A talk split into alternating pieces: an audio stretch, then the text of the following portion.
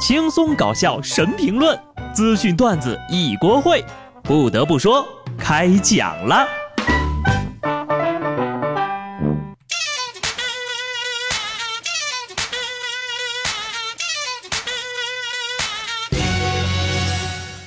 Hello，听众朋友们，大家好，这里是有趣的。不得不说，我是机智的小布。这两天呢，大家关注度比较高的娱乐新闻呢，应该就是薛之谦和李雨桐互撕的事儿了。其实直到现在呀，真相都是有点扑朔迷离的，所以呢，我也不好说是谁对谁错啊。不过呢，这几天两边的微博看过来，唯一的感想就是，再次深深的认识到明星的富有和自己的贫穷。当网红和明星真的太有钱了。你看薛之谦的回应里。最低的数字都是六十万，这个瓜呀，吃着吃着就苦涩了起来。看看人明星谈个恋爱用钱就跟我们用欢乐豆一样，更虐的是，我连欢乐豆都没有那么多。别人分个手有几千几百万，我们分个手啊，也就得到一个教训。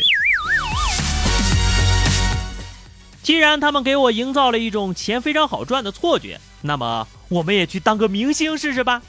不如就先念一个网红专业试试水。最近呢，重庆一高校开设了网红学院，引起了巨大的争论。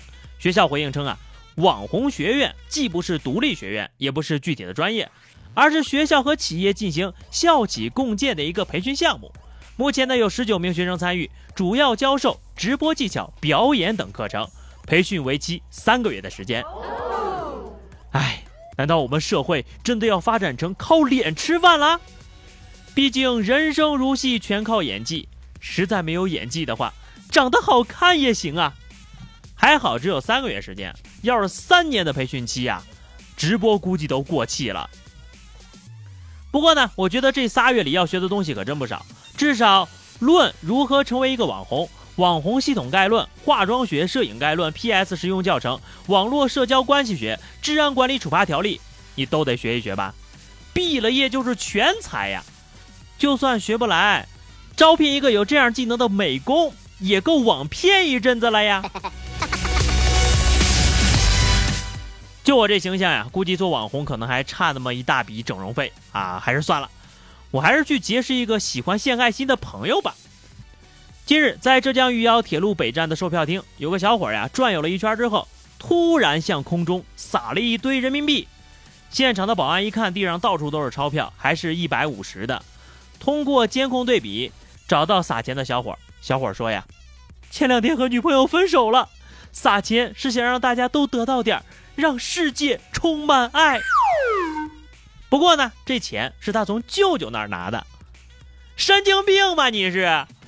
为什么我身边就没有这样的人？只要人人都献出一点爱，我将变成世界上最富有的人。但是，你以为你撒的是谁的爱？那是你舅舅的爱呀！这外甥也太不理智了，这不成了傻逼了吗？话说回来啊，就这样做比失恋之后报复社会的强太多了。下次呢，直接转大家支付宝就行了。我也挺缺爱的呀。不过我还是很期待小伙子你下一段的恋情的，然后呢，希望多一些姑娘啊来甩这个小伙子，让世界充满爱。有些事呀，想法是好的，做法却是很傻的。你就比如下面这位戏精小偷，本以为埋下了爱的种子，却不料死得很惨。这事儿呀，得从一封情书说起。本打算陪你好好过日子，结果总是残忍的。我走了，我回北京去了。这辈子我只爱你一个女人。武汉有户人家被盗了，却在家里发现了这封诡异的求爱信。小偷被捕之后说呀，想让男主人看到后以为有小三儿介入婚姻，让对方以为啊这是家丑而选择不报警。我一生只爱你一个女人，我一定会努力通过偷你家的钱来养你的。别人偷钱是让人破财免灾啊，你偷钱呢？是让人家破人亡啊！你这是咋想的？那大姐就算是为了证明清白也得报警啊！你又不是个演员，何必设计这些情节呢？所以啊，姑娘们记住了，如果一个男人对你说他一生只爱你一个人，他很有可能呀是偷了你的钱。所幸男主人没有上当，不过呀，看这言情式的留言，再加上点穿越魔幻元素，你都能出小说了，连载加版权售卖，不比当小偷强啊！有人做演员呢，也是为了帮助他人。说浙江一所小学今年的新生里面有个小朋友呢，每天一走到校门口就哭啊就闹，问他原因，他给出的理由是，之前读的幼儿园才是自己的学校，其他的都是冒牌的。校长说了。那以后我们学校就叫幼儿园了，你可以在你的课本作业本上都写上某某幼儿园。孩子这才走进学校上学。我要下车，这不是去幼儿园的车。社会真的变宽容了呀！要是在我们那个年代，肯定被打死了。如今呢，像这个小朋友这样专一的男人也不多了啊。那么第二天，校长会不会因为不愿意被称呼为园长，哭闹着不肯进校门呢？小朋友表示，居然拿这种伎俩来骗我，你以为我还是三四岁的孩子吗？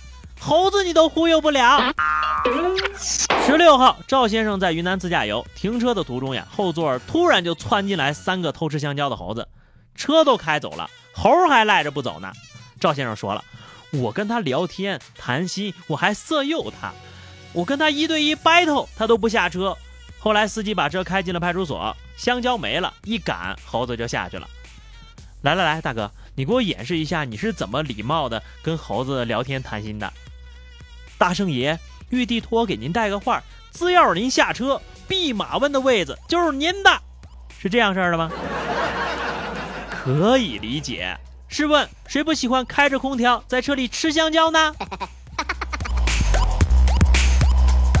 好的，下面是话题时间啊。上期节目我们聊的是小时候让你信以为真的事儿啊。听友幺幺零说了，小时候我妈说她是小时候呀，妈妈说我是她从垃圾堆里捡来的，我到现在还半信半疑，因为我长得不像我爸也不像我妈，我可比他们漂亮多了。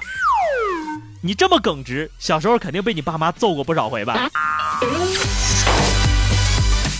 听友小双说：“等你上了初中，你就幸福了；等你上了高中，你就解放了。